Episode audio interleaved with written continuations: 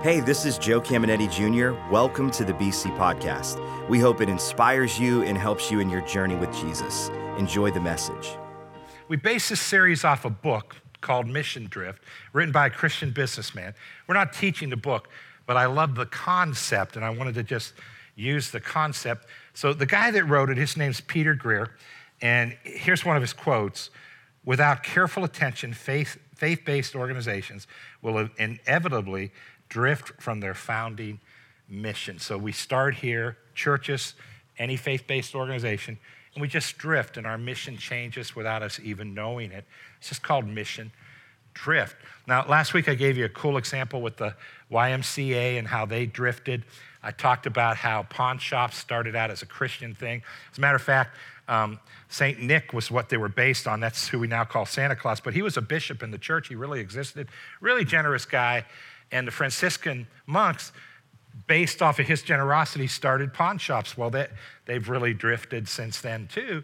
And I, want, I wanted to save the, the, the most incredible story, in my opinion, for today of mission drift.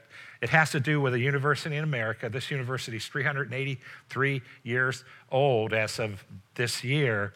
And here is their opening mission. This was their original mission statement. It reads like this To be plainly instructed and consider well that the main end of your life and studies is to know God and Jesus Christ. You can tell that was written 383 years ago by, just by how they wrote it. But what university is this? It's one of the most famous in the world. It's Harvard University, guys. And you see the Latin word veritas, which means truth, but their original logos had Christo and Ecclesia right there with veritas, which means Christ and the church. They were not a Bible school, they weren't a Christian college for theology, but they were a college that started with the main goal of not only academics, but also making sure people grew in Christ. Now they have shifted since then, still an incredible university, but they've shifted from their original mission. Uh, when they were 300 or when they were 350 years old, they had this guy from a historian from Johns Hopkins University come in. That would have been 33 years ago, and they wanted him to assess Harvard. So he gave them his assessment, and, and here's one of his assessments. He said, Harvard is 100% godless. God cannot be found anywhere in this college. And that's interesting when you think of where they started and where they drifted to. Mission drift just happens if you don't stay on it. You know, when they were 100 years old, 283 years ago, they were 100, uh, some of their professors were so upset with them. Do you know what they did? They split off and they started a university that would go back on mission. They were off mission when they were just 100 years old. And that university was Yale University. And Yale now has drifted like Harvard, and it's also godless. Again, I'm not saying they're bad universities, I'm just saying they drifted from their original purpose. They're in, actually incredible universities, very difficult to get into. So uh, that's why Hebrews 2:1 says this, guys. We must pay the most careful attention, therefore, to what we have heard, so that we do not drift away. And this is written to us Christians, it's written to pastors, it's written to churches. And it is so easy for us to drift off mission. Jesus gave every church a mission, and it's so, so simple to drift from it. Former President Reagan said this He said, Freedom is never more than one generation away from extinction. And I believe churches getting off their mission are never further away than just one generation. So that's why, as pastors, have to say, this is the mission, this is where we're going as a church, but also this is where God wants you to go as a person. So last week, my big idea was we are found people who find people. And that we used the Great Commission where Jesus said, Go into all the world, share the gospel. If you weren't with us, we had a, a lot of fun. My son Joe teases me because I always say, it was an awesome message. There was a lot of chatter in the lobby, and he just teases me about that, that phrase. But guys, it was. And I talked about the four different personality types in sharing Jesus with people. 85% of you fit in one, but you're trying to be part of that 15%. And once you see it, it just takes all the pressure off you when it comes to helping with that Great Commission. We're going to talk about the second part of the Great Commission. Jesus gave uh, into all the world first, but just before he ascended into heaven, he gave the second one. And this is our big idea. I, I put it into the big idea today. I want you to walk out understanding this more clearly than ever. And it goes like this We turn the found into followers. the founder of people that accept Christ, we want to turn them into followers, which is somebody that passionately follows Jesus or becomes one of his disciples. So I've had the privilege, this August will be 36 years that I've pastored Believers Church. We started, Gina and I, we came out of Bible school, started Believers 1983. We're hitting 36 years, and if you were to ask me what, what's brought you the greatest joy being Pastor Joe, pastoring believers, I would say there's two things. They're equal watching people accept Christ and watching Christians become followers. There's nothing that brings me more joy. And so I've done everything in my power to keep us on mission, but you know, just time itself causes you to drift. So you have to keep reminding yourself. And I love to see Christians that are on mission. It's so exciting to watch a Christian that's on mission. So here's the Great Commission, the second part, Matthew 28 19. Therefore, go and make disciples of all nations, baptizing them in the name of the Father and of the Son and of the Holy Spirit. Did you notice how water baptism's in both commissions? This one was first, one was 40 days later, this one was 40 days later, just before Jesus ascended. The heart of God is for us to be water baptized after we accept Jesus. So we live in a culture where in Protestant and Catholic churches, we're baptized as babies. And then later on in life, somewhere we meet Jesus, we accept him. And a lot of people say, Well, I was already water baptized. Uh, I encourage you, keep those certificates. I still have mine from when I was water baptized as a baby, but your life will change drastically after you accept Jesus if you, you obey what he asked you to do and you become water baptized. We're doing one in two weeks. I encourage you to hook up right after Easter, weekend after Easter. Now, back to verse 19. Therefore, go and make disciples. The word disciple simply means a pupil, if you look at the Greek word. In Bible days, there were pupils or students that were pupils of the rabbis. And they had this term, which simply means walking, which, which was walking in the dust of the rabbis. And all that meant was that you were a disciple or a pupil, and you followed the rabbi so close that as he walked, the dust from his sandals got onto your sandals. Now, the rabbi we're to follow is Jesus. He's the one and only rabbi now, right? And he wants you to follow him so closely that his dust gets on your shoes. And how is it that you and I follow Jesus? We follow him by just finding out what he had to say in Matthew, Mark, Luke, and John. And also the epistles, Romans through Revelation, they just amplify it. We find out what he says and we put it into practice in our lives. Uh, our number one heart and goal, my goal is bring you to Christ and then help you become a disciple. Listen to how he says it in verse 20. Uh, 20. He says, and teaching them to obey everything I have commanded you. There's finding out what he says and putting it into practice. So that's why I teach the way I do. That's why I get on all the subjects I get onto. That's why if you come to believers, you're going to feel a little bit of a push, a little bit of a stretch to follow Jesus and to, to live the way he asked you to live. And if I don't do that, this church will become a Christian club. We'll do Christian things, but we really won't have a passion and we won't be changing lives. And it just, Christian clubs die and they dwindle. We, we don't want that. Some whole denominations have become Christian clubs. And I'm not getting on anyone's case, I'm just saying you have to keep pushing the mission, the mission, the mission. So there's three principles that you and I have to work in our life in order to become disciples and grow as disciples of Jesus. And I just want to remind us all of them. So many of you know them. Just remind you. I find myself drifting in all three categories at times, and I have to make sure I get back. The third one is the toughest one for me. Maybe it will be the toughest one for you. But here's the first one disciples live to please Jesus.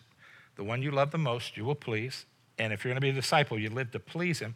And so I was just, you know, thinking about some stories or something I could share about pleasing. And I found this thing on the internet. It blew my mind. There's a new store in Manhattan, and it's a one of a kind, brand new. Never been a store like it. They're kind of satellite. They're, they're testing it. And it's a store where a single woman can go in and literally find a husband. Literally find her husband in a store. So you walk into the first level and there's nothing there, but there's an elevator. You get on the elevator and there's six floors. And you stop at floor one, and if you walk out, you can't get back on the elevator. That's the, the group or type of husband you're going to have. But if you go up to floor two, you can't come back to floor one. If you go to floor four, you can't come back to floor three, two, and one. So this reporter thought, I'm going to experience this. She just broke up with her boyfriend. So she gets on the elevator. She's kind of recording it all, right? And it goes up to the first floor, and the door opens, and here's what it reads Floor one, a big sign. These men have jobs. She's like, that's better than my ex boyfriend. She almost walked out, but she said, No, there's still five floors. So she pushes floor two.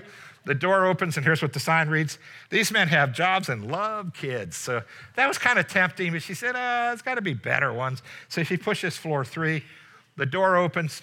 These men have jobs, love kids, and are extremely good looking. So now she's like, Should I go out? If I go out, I can't get back on. And then she just thought, You know what? There's still three more floors. So she pushes floor four. The door opens, and here's what it says These men have jobs, love kids, are extremely good looking, and help with the housework. It's like, does it get better than that? I don't know if it can get better than that, but she's just like, Nope, nope, I want, nah. She pushes floor five, the door opens, here's what it says. These men have jobs, love kids, are extremely good looking, help with the housework, and have a strong romantic streak. She's like, whoa, that's really amazing. She goes, and she, there's one more floor. So she pushes floor six. The sign reads, You are visitor 7,548,652 on this floor. There are no men on this floor. This floor only exists as proof that women are impossible to please. I want you to know. I was just minding my own business on the internet, and I just said stories about pleasing, and, and I saw this joke, and I laughed out loud. I'm all by myself laughing.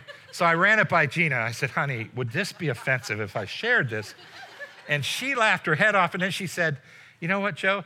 None of the women at Believers, including myself, fit into that category. So she said, you can share it. You can share it. Can we give it up for? That's just a great joke. I still laugh every time I say it. Here's how Jesus put it Luke 14, 26.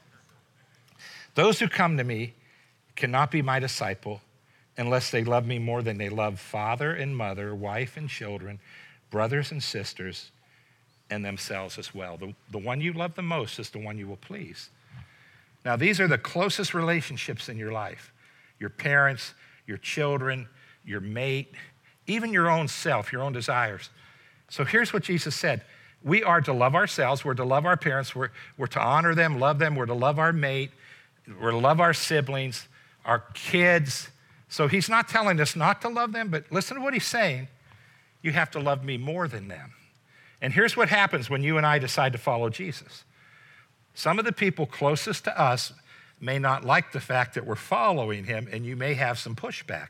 Doesn't always happen. Sometimes they're a Christian and they're excited that you're doing it. But I know when I began to follow Jesus, I had a ton of pushback from people very close to me, and they were very upset that I start going to another church. They were very upset that I began to read my Bible and follow my Bible. And I have noticed no matter where you're at in God, sometimes there's always a close relationship that isn't happy with the direction you're going.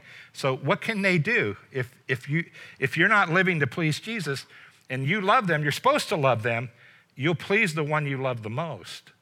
It's just like if you wanted me to do something and Gina wanted me to do something else, I'm going to do what she wants. You, you, you, you, you live to please the one you love the most. But if Gina wanted me to do something that the Bible says I shouldn't do, I'm always going to go with Jesus. And that's when you sit someone down, you look them in the eyes and say, Man, I really love you. I'll always love you.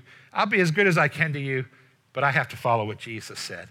And if the devil can cause someone close to you to get you from following Jesus, he's won because he's already lost. If you accepted Jesus, you're going to heaven, and he's kind of upset about that.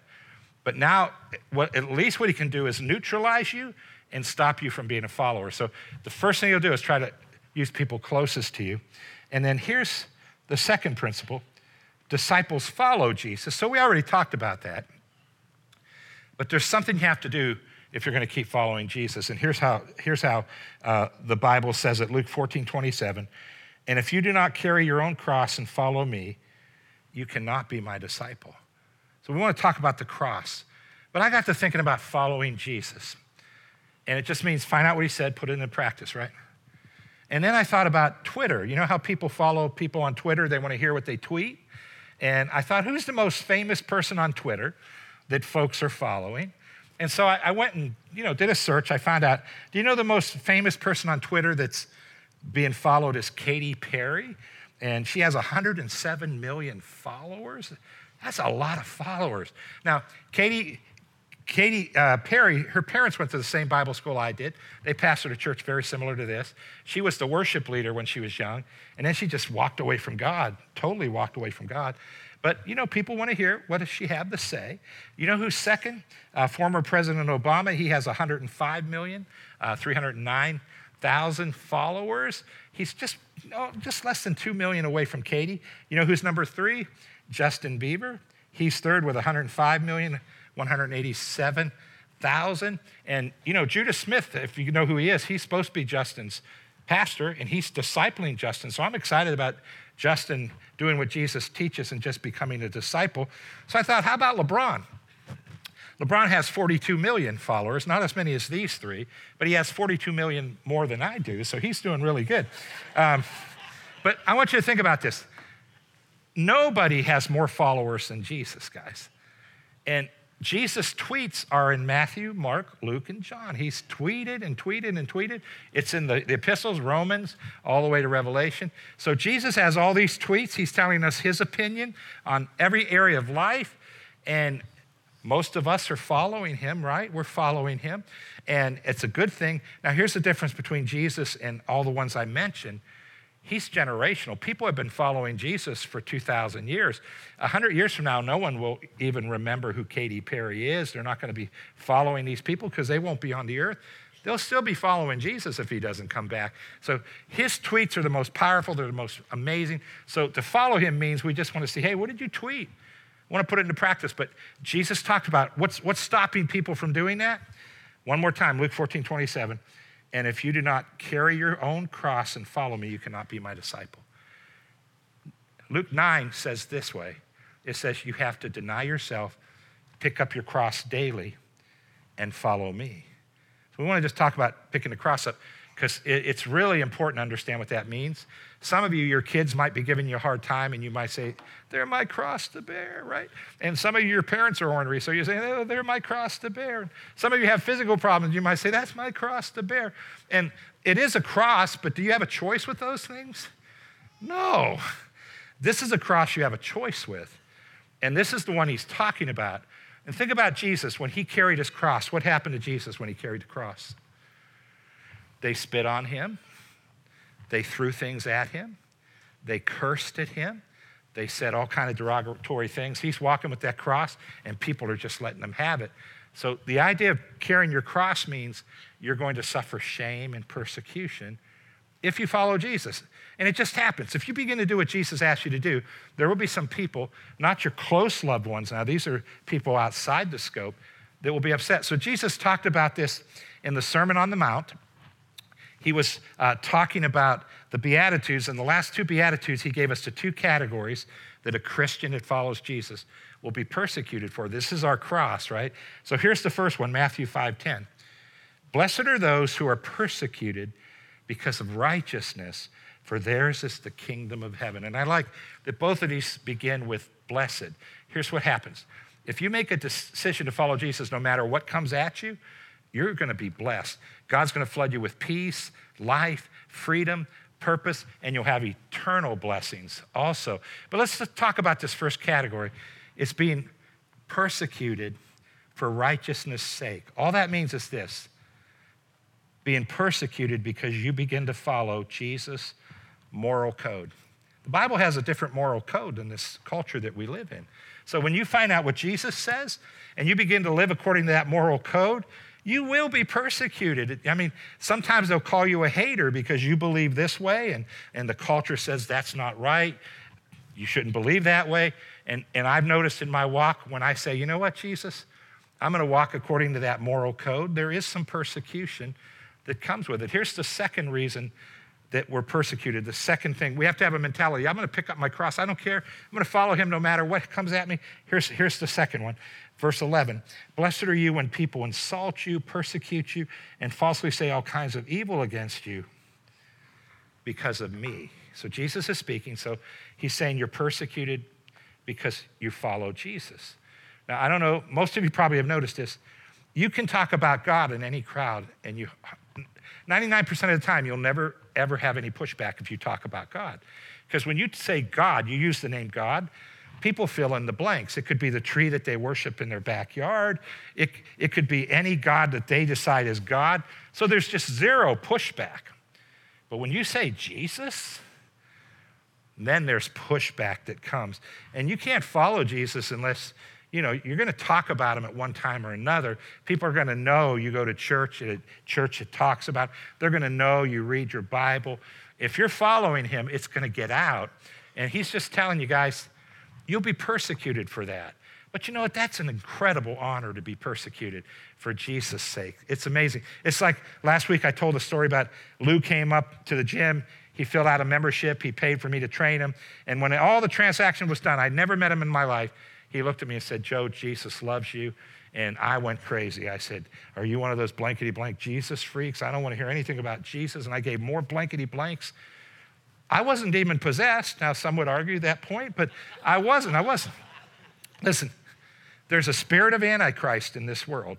There's going to be a guy called Antichrist, but there's a spirit of Antichrist in this world.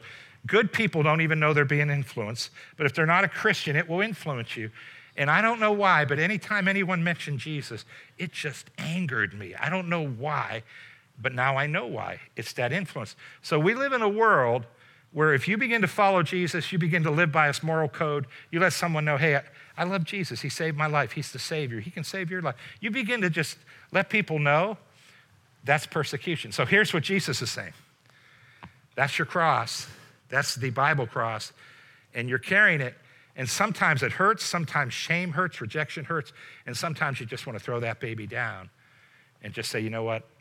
I love you, Jesus. I know I'm going to heaven, but I, I'm not going to live that full blast life and then you stop following him, and then he's not able to bless you, and he's not able to do what he wants to do in your life that is absolutely amazing. So I think this is a good point.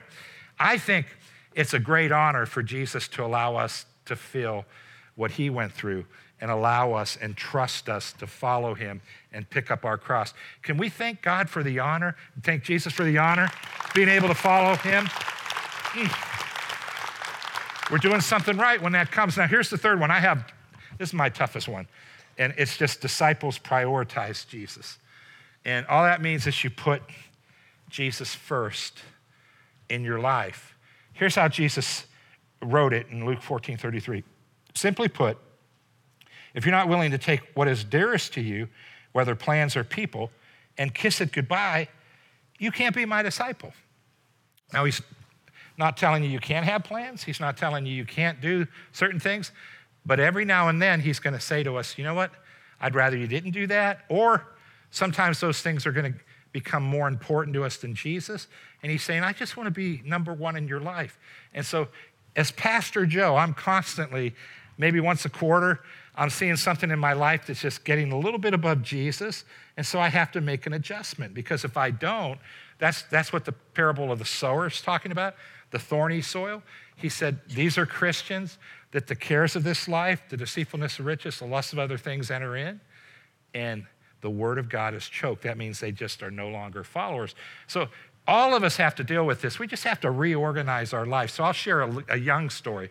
When Gina and I first started Believers, we're newly married. Video games were archaic, but I just loved video games. And I would stay up to two or three in the morning playing video games. Gina would go to bed. She'd say, So long, buddy. And two, three in the morning, now, thankfully there was no internet, or I probably would have stayed on till five in the morning if I could play with other people. But I just had a couple games I absolutely loved. And so I just, this thing just got a hold of my life like crazy. And I'm playing and I'm playing. It's two o'clock, three o'clock. And then I was so tired I couldn't get up and do my devotions. I couldn't, didn't have time to read my Bible. I came to, to work, you know, but uh, I just was exhausted. I'd have to get up and drink three or four cups of coffee just to get up. And I'm just, I'm just consumed with this thing. And then God begins to deal with my life. Joe, uh, I don't care if you play these, but you're a little bit consumed, buddy. And he's just dealing with my life. You, you know, can you do that a half hour a night or an hour a night? You're just you're taking up time that I'm no longer first in your life. And things like that are constantly things that I'm dealing with. It's different for everyone in this room. I am not giving you a list of what's good or bad. Um, I, I, really would love to play video games now, but I've become so slow at this age that I get killed every time I play. So it's my grandson destroys me. And so I don't even try anymore. So that's no longer an issue. But what's the issue for you? What, what is it that keeps trying to creep in and just cause you to back off and be consumed with that and you're no longer following Jesus? It's different for all of us.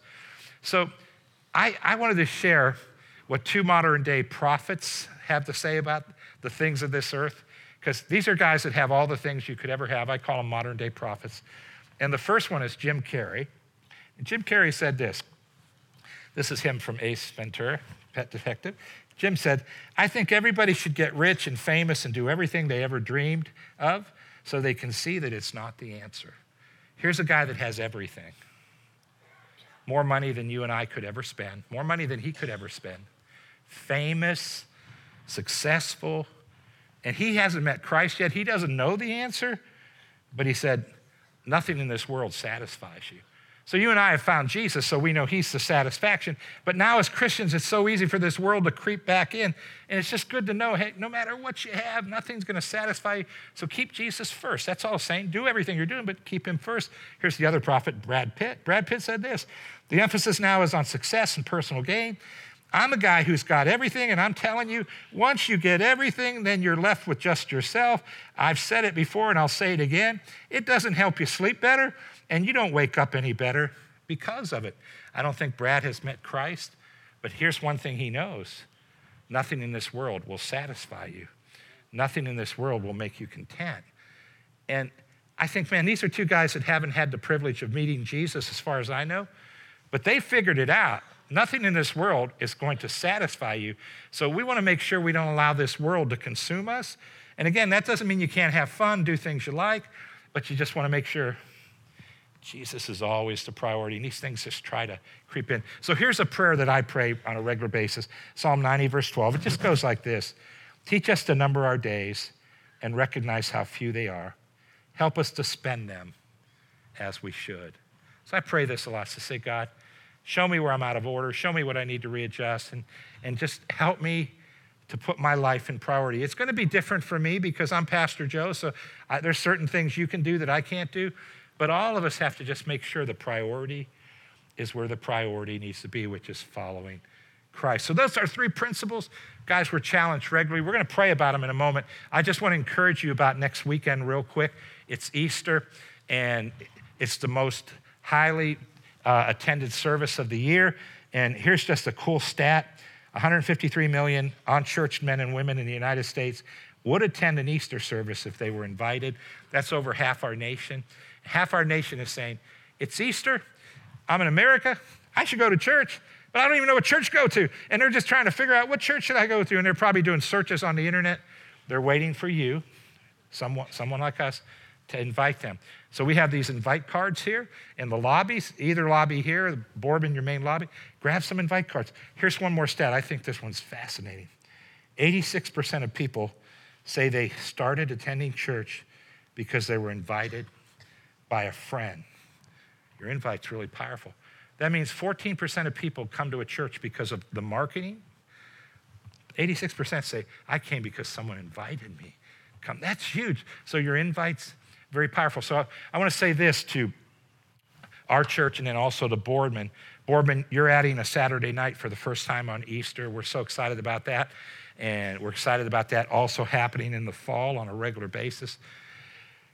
1045 in either church on Easter is just, we run out of chairs. We're pulling new chairs in.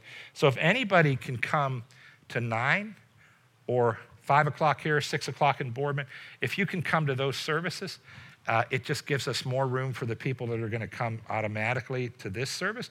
If you can't, don't feel any guilt. Don't walk in next week guilty because this is a service that works best for you.